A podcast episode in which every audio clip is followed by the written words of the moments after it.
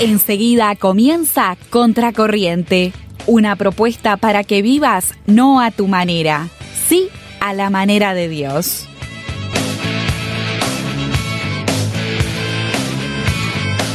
Bienvenidos a todos a un nuevo programa de Contracorriente y hoy empezamos el mes de octubre. ¿Cómo estás, Nati? Muy bien, bárbaro. Con toda, a ver, con toda la fuerza, con toda la onda, muy feliz. Bueno, me alegro y qué lindo escuchar eso y me gusta esa actitud. Y te voy a explicar por qué. A ver. Porque en relación al libro que vamos a tratar a lo largo de este mes, que lo vamos a presentar más adelante, vamos a ver que la actitud que tenemos frente a la vida es muy importante. Y es verdad, yo creo que tenés razón. Y si nos venís escuchando desde el principio de año, sabés que hoy, eh, como comienza un nuevo mes, también empezamos a hablar de un nuevo libro de la Biblia, tal como lo dijiste recién, Katy. Pero, este, al igual que en programas anteriores este, del mes pasado, no estamos solas hoy. Es cierto. Y hoy nos acompaña, eh, voy a decir algo, alguien que nunca nos acompañó en los micrófonos. Es verdad, es verdad. De Contracorriente, que se llama Gaby. Bueno, en realidad se llama Gabriela, pero le decimos Gaby. Bienvenida, Gaby. Bueno, muchas gracias por recibirme, por la invitación. Sí, un gusto estar acá. Las escucho, las escuché varias Ah, veces. bueno. Así que muy bueno estar acá de- del otro lado. Sí, hoy estás en la cocina del programa. Ahí está. Bueno, pero contanos algo de Gaby como para presentarte a la audiencia. No sé, tu edad, no- algo de que te gustaría que, que los oyentes supieran. ¿Quién es Gaby? Ahí está. Le- a Nati le encanta hacer esa Sí. pregunta. ¿Quién es Gaby? A ver, contanos quién es Gaby. Bueno, es difícil esa pregunta, el quién es Gaby, ¿no? Pero bueno, este, Gaby, bueno, soy este, quién soy yo, ¿no? Porque uno siempre dice que es la madre de quién soy, la esposa de quién soy, pero bueno, yo soy, este, bueno, en primer lugar, una, una hija de Dios, alguien que conoció al Señor desde la niñez, que tuve el privilegio de tener padres que me criaron eh, en el camino del Señor y me enseñaron valores y principios este, que me ayudaron a lo largo de la vida y de diferentes situaciones, que algo de eso vamos a compartir hoy. Este, y bueno, que hoy puedo vivir una, una relación con Dios, ¿no? Este, que me ayuda en todas las áreas de, de mi vida. Después, bueno, tengo eh, cosas que me gustan, me gusta fuera de lo que es mi, mi profesión o a lo que me dedico formalmente, me gusta el arte, me gusta pintar en- como hobby. Mirá. Este, y bueno, en algún momento escribir alguna cosa que fue como más, más hobby también que, que algo formal. Y de eso nos vas a hablar hoy Sí, también. Bueno, también. Bueno, entonces también soy esposa, este, casada hace 32 años, eh, madre de dos hijas, este, también jóvenes. Qué, Qué lindo. bueno. Bueno, muchas gracias por acompañarnos hoy, Gaby. Entonces, y para empezar a adentrarnos un poco en el libro que vamos a estar viendo este mes, todavía no dijimos cuál era, No. eh, quiero hacer referencia a un pensamiento que estuve como maquinando en la semana, si, si me dejan, Eh, que se, obviamente se relaciona con el libro que, que vamos a hablar. Y este pensamiento es que estuve pensando en esta semana, preparando eh, este programa, también pensando en el libro que vamos a tratar este mes, que creo que una de las preguntas más básicas con la que cualquier persona de fe, cualquier persona que, que tiene fe, ¿no? Una de las preguntas más básicas con las que tiene que luchar es la de por qué le pasan cosas malas a las personas buenas. Y el libro del que vamos a hablar este mes relata justamente la vida de un hombre justo que respondió fielmente a las pruebas difíciles. Y su experiencia nos invita a pensar en preguntas difíciles acerca, por ejemplo, de las causas del sufrimiento, de la fragilidad de la existencia humana, de las razones para confiar en Dios, incluso cuando la vida parece injusta. Y este hombre, a lo largo de todas sus pruebas, retuvo su integridad y su confianza en Dios, incluso cuando las personas a su alrededor le sugerían lo contrario. Y estamos hablando entonces de Job. Y si nunca escuchaste hablar de él, esta es la oportunidad para que lo hagas, porque vas a descubrir que probablemente alguna vez vos también te hayas sentido como él. Job fue el primer libro de la Biblia en escribirse, aunque no se sabe bien quién es el autor. Y relata la vida de un hombre, como dijiste muy bien, Katy, que fue recto y temeroso de Dios en todas las circunstancias, pero especialmente cuando afrontó pruebas y aflicciones que vamos a estar hablando en este mes, que realmente fueron severas, ¿no? Perdió sus bienes, perdió a sus hijos, él pasó sufrimiento físico y en medio de todas esas pruebas termina diciendo, Jehová dio y Jehová quitó, sea el nombre de Jehová bendito. Y dice la Biblia que en todo esto no pecó Job, ni atribuyó a Dios despropósito alguno. En otras versiones se traduce como el Señor ha dado, el Señor ha quitado, bendito sea el nombre del Señor. A pesar de todo esto, Job no pecó ni le echó la culpa a Dios. Y es justamente de esto de lo que queremos hablar hoy, de cómo reaccionamos nosotros frente a las pruebas que aparecen en nuestra vida, qué sentimientos afloran. Y bueno, y Gaby nos pareció que era una invitada muy apropiada para hablar de todo este tema y lo vamos a ir descubriendo a lo largo de la entrevista. Así es. ¿Por qué? Vamos a empezar con la, primera pregunta. Y bueno, empezamos con la pregunta que quieras. Eh, Gaby, contanos, ¿cuál fue eh, esa gran prueba a la que te tuviste que enfrentar justamente en estos últimos años? Bueno, eh, me tuve que enfrentar a una prueba de enfermedad, más específicamente cáncer, que es una palabra que asusta mucho ya desde, desde el nombre y este y genera muchas incertidumbres y muchos miedos. Este, así, en titular esa. ¿Y cómo reaccionaste cuando recibiste la noticia de tu enfermedad? Queremos como ir como al, principio de, esa situación. Bueno, eh, esto empezó justamente en mayo del 2020. Digo la fecha porque era un año también muy mm. especial, ¿no? Estábamos en una mm. situación de pandemia, que ya todos estábamos este, un poco conmocionados. Eh, yo trabajo en una institución de salud, si bien no soy médica, pero trabajo en, la salud, entonces esto estaba muy latente todos los días, en contacto con médicos, con los cuidados, con toda la ansiedad y la incertidumbre que todo eso generaba, ¿no? Y bueno, y ahí un día en mayo del 2020, este, yo me palpé un bultito que dije, mm, no, no, no debe ser nada, será, no será. Vi que eso seguía ahí, que tenía que hacer algo, tenía que consultar médico, bueno. Y ahí arrancó, digo, fue una consulta, uno siempre pensando, bueno, no debe ser nada malo. Este, después otro estudio, ya con el estudio ya se daba la sospecha de que sí podía llegar a ser algo malo, pero vamos a seguir estudiando. Bueno, y ahí siguió la seguidilla, bueno, un estudio tras otro, consulta con médico y ya todo se iba encaminando a que este, podía ser malo, ¿no? Uno siempre poniendo la confianza en Dios, orando. Bueno, en un primer momento lo compartí solamente con, con Samuel, mi esposo. Claro. Este, a mis hijas se los, bueno, se los dije un poco después, cuando ya había más una sospecha de que, de que podía llegar a ser algo.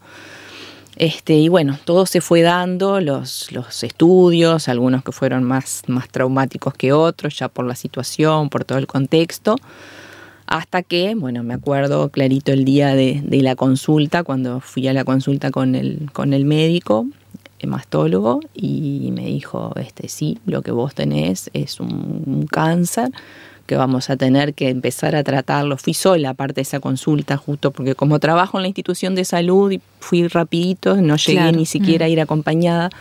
Este, tenés un, un, cáncer este, que tenemos que tratarlo en principio con quimioterapia, después cirugía y como que tengo bien esa imagen, ¿no? Que él como mm. que iba hablando y como que sus palabras se iban como mm, diluyendo, ¿no? Y yo en mi cabeza como que todo me empezaba a dar vuelta y pensaba, pero mis hijas son jóvenes, mi esposo me necesita, tengo un montón mm. de cosas por delante, proyectos, planes, esto no me está pasando a mí. Este es como el primer este el primer pensamiento, ¿no? Esto esto le pasa a otras personas, no te pasa a vos. Claro. Este y bueno, y, sí una frase que el médico dijo, que es algo que me quedó muy grabado y que lo recuerdo, que dijo, bueno, vos vas a ver ahora que ves todo como por un, en un túnel oscuro, pero después que todo esto pase vas a ver que hay una luz y que la vida va a seguir después de. Y bueno, y eso de alguna forma como que me quedó, ¿no? Pero bueno, también en mi mente un montón de pensamientos, oraciones, Señor, vos sabés todas las cosas, vos tenés el control, pero no entiendo por qué esto me pasa a mí. Este, y bueno, y así se fue dando toda la situación. Después, bueno, el compartirlo en casa con, con mis hijas, ¿no? Que también la, mi hija menor lo primero que me dijo fue, mamá, ¿te vas a morir? Y, y, y eso también me, me choqueó, ¿no? Porque digo, bueno, no, digo, estamos, confiamos en Dios, este, sabemos que Dios tiene el control de todas las cosas, pero bueno, eh, la muerte es una posibilidad, un diagnóstico de cáncer, entonces este, es parte de, ¿no? De lo que hay que enfrentar. Que, que enumerar o, mencionar sentimientos, ¿qué, qué, cosas fuiste sintiendo? Algo, algo estuviste diciendo ya, ¿no? Eso de que por momentos pensabas que no te estaba pasando a vos. Y bueno, ta, el miedo es un, un sentimiento que es de, de, lo primero que uno siente, ¿no? Miedo a lo desconocido, miedo a lo que puede pasar, sí, no solo por uno, sino porque, bueno, como mujeres también yo creo que a veces pensamos más en, en, los demás, ¿no? Y qué van a hacer mis hijas si yo no estoy, qué va a hacer mi esposo y cómo, el, cómo se lo voy a decir a mis padres, que también para los padres siempre la enfermedad de un hijo a veces es peor que, que la propia. Este, entonces, eh, todo eso pasaba, pasaba por mi mente entre, entre, entre los miedos, ¿no? Después sí, de alguna forma, bueno, como una cierta rabia también te viene, ¿no? Porque ¿por qué eso a mí? Digo, y no a otras personas.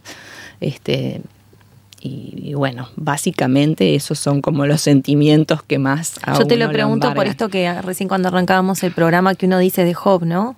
Que, que arranca el, el, libro diciendo que él era justo y temeroso delante de Dios, ¿no? Entonces, bueno, que a veces eso también hasta dónde no pesa decir, ¿por qué me tiene que pasar esto a mí? Mm. Eh, eso es algo que, que, que te pasó. Sí, sí, de alguna forma sí, porque bueno, también uno confía en las promesas de Dios y, bueno, Dios también dice que a los que son fieles, que Él pone su bendición, ¿no? su cuidado, digo, el Salmo que nos dice que nada le va a pasar, ¿no? Aquellos que son hijos de Dios. Y bueno, uno después, de a poco, va entendiendo que, el, que la provisión de Dios y el cuidado de Dios no siempre es que el problema no pase o que el problema desaparezca, sino que es el, a pesar del problema, ¿no? Pero eso uno lo ve después, a veces en el momento, en el mientras, este, es difícil por verlo. Claro. Es ese túnel que, que, te decía el médico. ¿Cuánto tiempo ha pasado desde, desde ese día? Desde ese, bueno, dijiste mayo del 2020. Mayo del 2020, sí. Bien, ha pasado ya tres años. Sí. Y bueno, después ahí vino toda una etapa de, bueno, me asustaba más en ese momento, yo creo que, el, que la quimioterapia, que la cirugía en sí, porque también uno también tiene un montón de, de prejuicios, de miedos, de, de, lo que pasa con todo eso. Este, y bueno, me fui transitando todas esas etapas de, de, del tratamiento, de la cirugía, eh, y que fueron generando diferentes situaciones ¿no? Claro. De, de, debilidad física, de bueno, de, sí, de momentos donde, donde me sentía horrible, digo, y que apenas el cuerpo te da para levantarte o para salir de la cama. Este, todas esas etapas del, del, del tratamiento. ¿no? Y avanzando un poco más, ¿cómo pensás que que lograste, aparte de, de, vivir esta prueba, superarla? ¿Qué cosas te ayudaron? ¿Qué fue para vos un sostén eh, en ese sentido para superar la prueba? Bueno, sin duda que la, que la fe es algo que, que, es, que es, nuestro sostén mm. realmente, ¿no? Y bueno, algo que, que, yo recuerdo mucho es que, bueno, cuando después, bueno, de compartirlo con mis padres, con la familia, eh, compartirlo en el trabajo, que también mis compañeros de trabajo habían estado muy cerca, porque también el trabajar en la salud, también ya se daban cuenta de la movida de los estudios, de todo lo demás. Y, y, enseguida lo primero que me decían era, bueno, pero vos sos una mujer de fe y a vos mm. te va a ir bien porque vos sos una mujer de fe. Mm. Y, y, bueno, y eso este, de alguna forma también como que me confrontó con, bueno, esa fe que ellos mm. saben que tengo, eh, la tengo que vivir y cómo claro. la voy a vivir y cómo la voy a demostrar y realmente voy a poder, este, esa fe me va a sostener. Este, y bueno, vos me preguntabas qué me sostuvo, sí, sin duda que la fe, porque yo pienso, bueno, ¿cómo será pasar esto sin tener a Dios en claro. tu vida, no? Porque ya la prueba en sí es muy difícil. Este, tenemos a Dios y a veces hay cosas que nos resultan difíciles. Sin tenerlo, realmente no me puedo imaginar claro. Cómo transitarlo, ¿no? Pero y además de eso de la fe, bueno, el, sostén de, de, de, personas cercanas, del, del soporte, del, de personas que sí supieron ayudar, no como en mm. el caso de los este, amigos de Job, que mm. seguramente van a tratar después. ¿Tuviste de esos casos? No, la audiencia no sé si sabe mucho, pero ya que lo trajiste. A ver, uno, Job la, la, experiencia de Job en medio de este proceso vino a tu mente, te ayudó de alguna manera? Esa es una pregunta que ahora la respondes, pero la otra es, ¿tuviste de esos amigos no tan gratos o de esa gente no tan grata alrededor como le pasó a Job? Sí, algo que aprendí también mm. a lo largo de la enfermedad es que a ver, a veces no sabemos cómo acercarnos a las personas, ¿no? Entonces, tampoco puedo juzgar al que no se acercó de la mejor forma. Pero bueno, sí, yo cuando pensaba en los amigos de Job decía, pa, la verdad que amigos así, gracias a Dios, no tuve. este, pero sí siempre hay alguien que a veces sin querer hacer mal, digo, pero de repente a veces, este, bueno, te, a veces el exceso de información solamente no es mm, este, una ayuda, ¿no? Cuando uno a veces necesita concentrarse en algo y todos vienen y dicen, ay, ¿por qué no haces tal cosa? ¿Y por qué no consultás en tal lado? Mm. Y es como un exceso de información que, que, que a veces no ayuda, ¿no? Entonces, este, también está bueno eh, aprender cómo acercarnos a la persona que sufre, ¿no? Que eso también es uno de los aprendizajes que tuve a lo largo de la enfermedad. Bueno, antes de seguir vamos a escuchar nuestras vías de comunicación y bueno, después seguimos esta conversación con Gaby que nos visita hoy.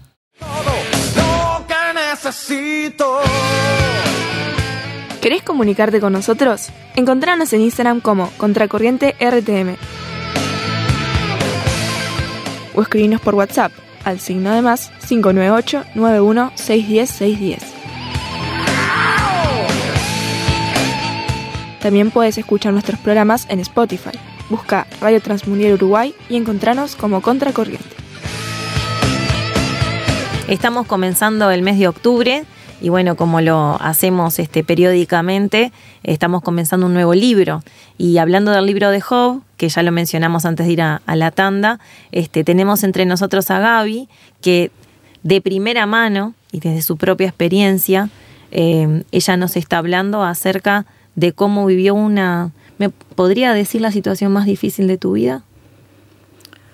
Sí, capaz que sí. Capaz que este, sí. Después de eso igual hubieron otras situaciones de, pérdidas y demás, pero bueno, digo, en, carne propia, sí.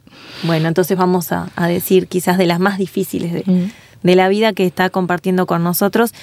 Y bueno, me quedo con algo que habías dicho antes de irnos a la tanda, de que, de que la fe fue lo que una de las, de las principales cosas que te ayudó a sortear todo este tiempo de pruebas. Y había quedado una pregunta ahí media en el tintero de si joven en algún momento de, este proceso vino a tu mente la historia de él, el ejemplo de él y si te inspiró de alguna manera. Sí, yo creo que sí. Em, no recuerdo si durante el proceso de la enfermedad leí específicamente el libro de Hope, porque bueno, siendo, siendo sinceras, es un libro un poco bajón, ¿no? para, era sumar leer en la enfermedad. Pero sí el recordar su situación y, y, algo que yo rescato es que de alguna forma este, él yo, yo entiendo, ¿no? De, tal vez otras personas piensen algo distinto, pero de alguna forma Job también eh, cuestionó el, el, por qué le pasaba a él mm, lo que le pasaba, ¿no?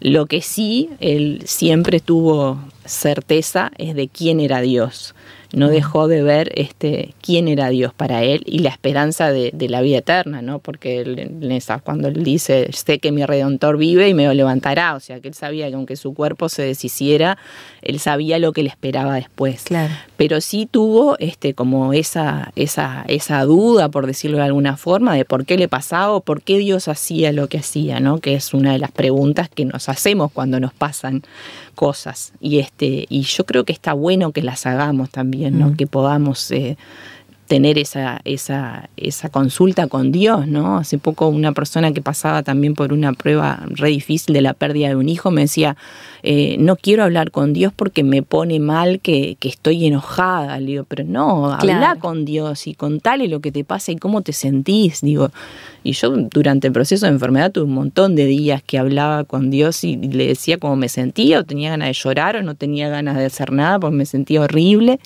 y, poder tener esa, esa confianza con Dios, ¿no?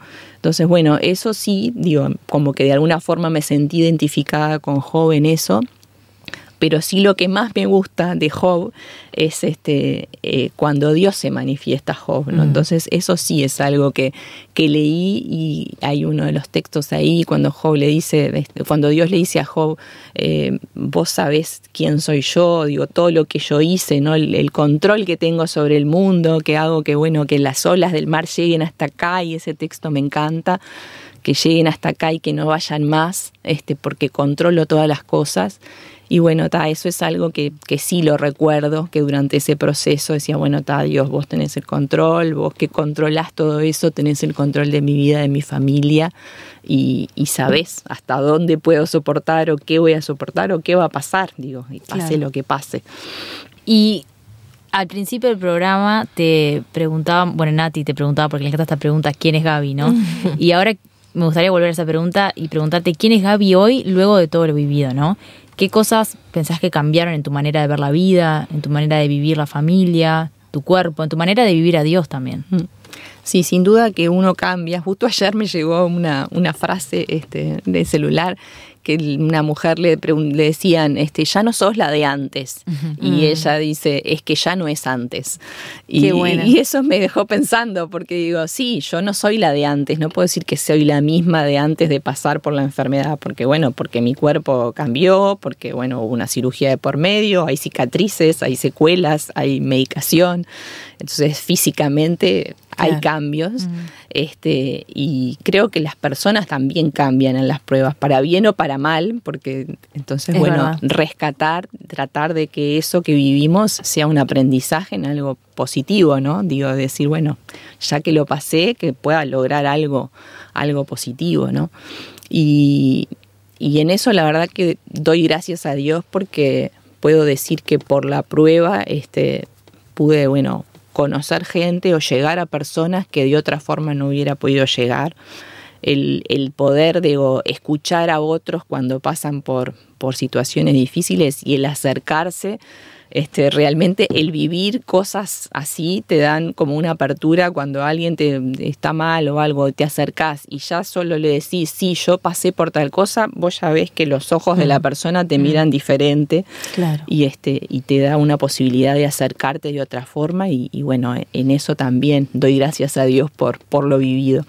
Y en la relación con Dios sin duda que bueno que, que, que hubo un acercamiento en medio de la prueba digo fueron un tiempo que estaba más tiempo en mi casa, que me propuse también, bueno, leer, este, escribir cada día lo que recibía y Dios me habló de un montón de cosas en, a través de libros de devocionales este, y, y pude sí acercarme más a Dios en ese tiempo de prueba, que a veces uno se lo olvida, ¿no? Entonces el ejercicio es, este, bueno, no olvidarse, ¿no? Como también nos dice la Biblia, eh, no te olvides de sus beneficios, no te olvides de lo que pasaste.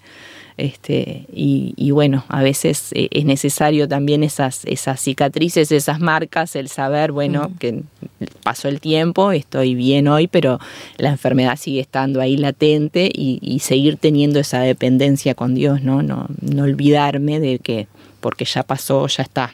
Claro. Y bueno, y en todo ese proceso escribiste un libro que yo personalmente voy a decir que lo leí, que lo regalé, que me ha inspirado mucho, porque creo que es un libro que, más allá de que te vamos a dejar que, que vos lo cuentes acerca de él, eh, todo el tiempo eh, transmite esperanza. Y, y me, ha, me ha edificado, quiero que lo sepas. y bueno, y nos gustaría que, que con lo compartieras, que dijeras. Bueno, sí, en realidad también este, este libro surgió un poco como una herramienta terapéutica, digo, en consulta con, bueno, con, con una psicóloga que me apoyó también al, al, final del tratamiento, bueno, que por qué no escribía, y bueno, como también decía que, que iba escribiendo este, frases, textos, cosas que, que me iban siendo de bendición. Este, y entonces, bueno, empecé a escribir como para tener eh, algo de, de, de, lo que estaba viviendo. Es parte de la expresión artística que dijiste. Bueno, sí, uh -huh. también. Este, eso me gustaba escribir. Y bueno, en un momento Dios puso en mi corazón el escribir, este, ¿por qué no un libro que pudiera, como decía hoy, ayudar a otros, ¿no? Que esta, que esta experiencia de vida pudiera trascender en algo positivo, en ser ayuda a otros. También uno de los, de los motivos principales por los que escribí fue justamente para no olvidarme, porque como decía, mm, claro. aprendí muchas cosas y dije, no quiero olvidarme de las cosas que aprendí, no quiero que dentro de un tiempo todo esto quede en la nada. Y la verdad que el, el libro, yo a veces lo leo, porque también a veces se pasan situaciones que dije, ta, a ver qué era lo que yo había claro, aprendido. Claro. Este, y bueno, el libro se llama Paz en la tormenta, porque también hay una canción que escuché mucho durante, durante el tratamiento, que, que habla de, de que puedes tener paz en la tormenta. Eh, tu esperanza cuando no puedas seguir, ¿no? Que Dios guía tus pasos. Aún con tu mundo hecho pedazos, el Señor guiará tus pasos, dice esta canción. Entonces, bueno, me gustó como, como título. Y, bueno, a eso enfoca, si es realmente posible mantener la esperanza cuando siento que mi barco se hunde, ¿no? Y bueno, y, así me sentí durante muchas partes del proceso de la enfermedad, como en el medio de una tormenta que uno no sabía qué iba a pasar después, pero que Dios estuvo. Y bueno, y esa es la idea del libro, de poder ayudar a otros que pasan situaciones que pueden ser de enfermedad o de otras pruebas, este, a, saber cómo vivirlas, ¿no? Y a veces también, aunque no sea la persona que lo pasa, quienes lo acompañan, porque también, bueno, en, algún momento, en una parte, en un capítulo, hablo de, del cómo acercarse al otro, ¿no? Digo, de lo que yo aprendí, de, de qué cosas sí me hacían bien y qué otras no tanto este, poder ayudar a otros. ¿no? ¿Cómo se adquiere el libro? Bueno, sí, yo iba a decir que quedan, te quedan pocos, sí, pero que si los docentes quieren comunicarse con nosotros, entonces podemos hacérselo llegar. Bueno, sí, yo traje uno que lo quiero dejar para la audiencia de, de Contracorriente, así que este, ustedes este, háganlo llegar como les parezca. Este, y bueno, y si alguien más quiere, sí, que se contacte a través de ustedes y, vemos la forma de, poder hacerle llegar esos poquitos que tenemos. Y bueno, también está la opción de poder hacerlo llegar en, formato digital, este, si aquellos, aquellos que quieran. Bueno, y como última pregunta, así algo breve, como un mensaje que quisieras eh, dejarle a una persona que está pasando por un momento difícil o una prueba y realmente no le ve salida, ¿qué le dirías? Y bueno, hoy hablaba de, de, de la fe y que realmente este, si, si es un hijo de Dios, que pueda buscar esa comunión con Dios, ¿no? Pero si es una persona que, que aún no, tuvo ese contacto con Dios, primero que nada que busque a Dios, porque Dios te puede dar el sostén, te puede dar la salida, ¿no? Hay un texto este, que dice en la Biblia que yo sé los planes que tengo para ustedes, planes para su bienestar y no para su mal, a fin de darles un futuro lleno de esperanza. Y ese texto me sostuvo mucho durante la prueba, ¿no? El decir, bueno, ta, Dios, vos tenés planes para mi vida, planes de bien. Entonces, más allá de lo que estés pasando, que no sabes qué es, ni por qué te pasa, ni, ni, ni a dónde va, pero bueno, saber que Dios tiene planes para tu bien, aún en medio de esa situación que parezca que no tiene solución. Qué lindo, muchas muchas gracias Gaby por este tiempo. Y bueno, a nuestros oyentes, tus pruebas pueden ser otras. Ponele el nombre que quieras pero lo importante es cómo te parás frente a lo que te toca vivir. A veces vas a pensar que es injusto, te vas a preguntar, como Gaby también nos dijo, ¿por qué me pasa a mí? Y muchas veces no va a haber respuesta. Otras, capaz que sí. Santiago 1, 2 y 3 dice, Cuando tengan que enfrentar cualquier tipo de problemas, considérenlo como un tiempo para alegrarse mucho, porque ustedes saben que siempre que se pone a prueba la fe, la constancia tiene una oportunidad para desarrollarse. Pedro 1.7 dice, las pruebas demostrarán que su fe es auténtica. Entonces su fe, al permanecer firme en tantas pruebas, les traerá mucha alabanza, gloria y honra en el día que Jesucristo sea revelado a todo el mundo. Y Gaby creo que lo dijo claramente, ¿no? Eh, era una demostración de, de tu fe todo esto, ¿no? Cuando hablabas de tus compañeros de trabajo también. Y bueno, que podamos mantenernos fieles, que podamos ser firmes en la fe a pesar de las pruebas que nos toquen vivir. Sabemos que no es fácil y que es un ejercicio, como vos decías, Gaby, me gustó eso de, de ir recordando las cosas buenas o en ese proceso cómo Dios te fue ayudando a superarlas. Pero aunque sabemos que no es fácil, también sabemos que la recompensa será mucho mayor que la dificultad. Por eso te decimos, no vivas a tu manera. Viví a la manera de Dios. Gaby, gracias por acompañarnos. Fue un gusto escucharte y que se repita. Bueno, muchas gracias. Gracias a ustedes. Hasta el próximo programa. Que Dios le bendiga.